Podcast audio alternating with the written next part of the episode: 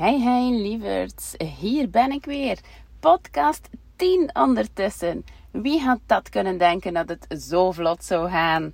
Ja, ik natuurlijk. Want ik vind het echt super om te doen. Ik wist al bij podcast 1 dat dat echt wel mijn ding was. Nu, in de vorige podcast gingen we op zoek naar jouw belemmerende overtuigingen. Ik hoop dat je ze hebt gevonden. Echt waar, uit de grond van mijn hart. En dat je ze ook hebt opgeschreven.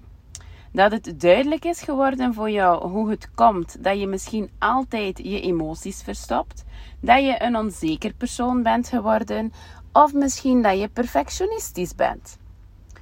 Heb je ze nog nodig? Zou je ze kunnen achterlaten? Of maakt jou dat een beetje bang? Leg het aan mij of gaat er nu ook ineens een liedje door jullie hoofd? Kent het wel, hè? Dat is wat mijn mama zei, wees niet bang.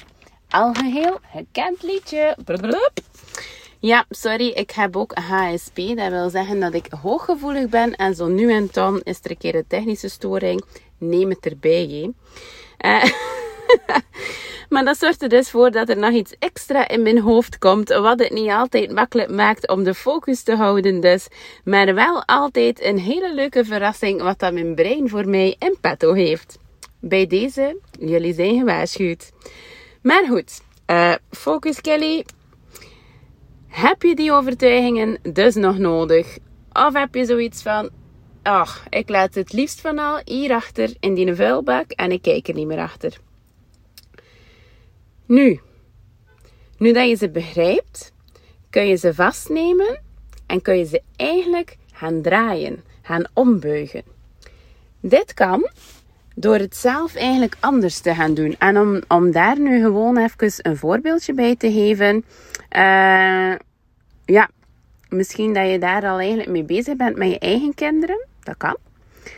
Uh, stel nu dat je eigenlijk een hele slechte jeugd hebt gehad. Of dat je eigenlijk nooit terecht kon bij je ouders. Met je emoties, je kent het wel.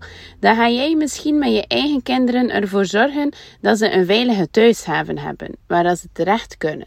Dat je eigenlijk hen maximaal ondersteunt. Of dat je hen misschien niks tekort doet. Of dat je zoiets hebt van, ha, ik, ik kan ze niet anders dan heel veel liefde geven, want ik zie ze zo graag. Je dat gevoel misschien wel. Of een andere. Stel dat je ervan uitgaat als coach dat je product of dienst te veel kost voor je klanten. Hun. Sorry, voor je klanten. Dan kan je dat eigenlijk gaan ombuigen. Als je nu zou zeggen: Na mijn traject zeggen mijn klanten dat ik zelfs te weinig vraag.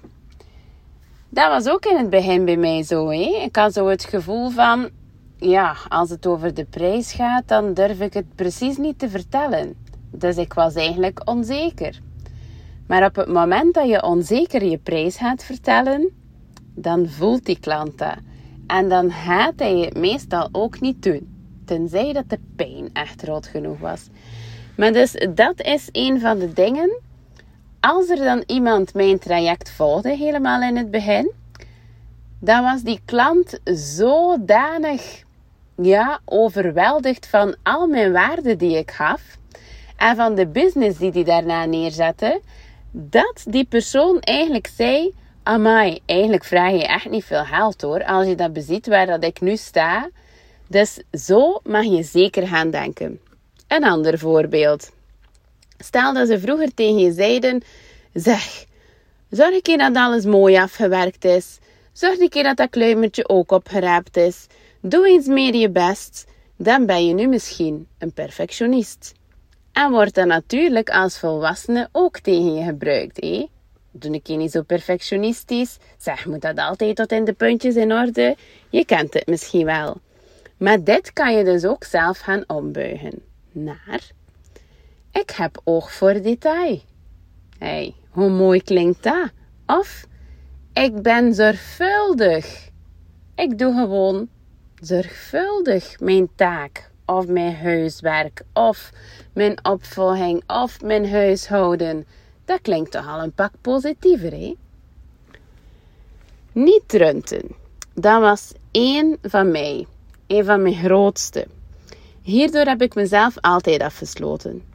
Leerde ik opkroppen, leerde ik echt een masker opzetten en vooral mezelf weg te cijferen. En daar heb ik het heel lang heel moeilijk mee gehad. Ik heb stap per stapje naar buiten kunnen komen en die toch eindelijk na al die jaren kunnen ombuigen. Ik heb hem eigenlijk veranderd in: je mag er zijn. Je bent wel genoeg. Alles is wel. Je kwetsbaarheid is mooi. Je mag je gevoelens tonen. En daar ben ik heel stilletjes in gaan groeien. Toen ik mijn gevoelens niet toonde, toen ik alles opkropte, toen was ik vooral aanwezig op de achtergrond. Toen heb ik geleerd om te observeren, want ik wou niet zo zichtbaar zijn. Of course. Door dit te doen, ben ik eigenlijk ook enorm gegroeid. En vooral ook door mijn overtuiging om te bouwen. Ik ontdekte zelfs eigenlijk een haven. En daar ben ik op de dag van vandaag nog altijd zo trots op. Ik kan eigenlijk heel goed emoties voelen en lezen van anderen.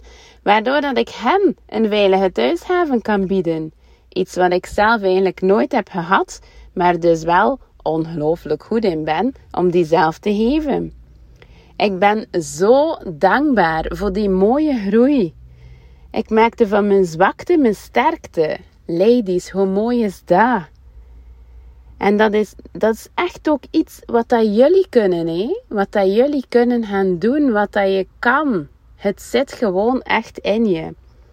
Geloof een beetje meer in jezelf.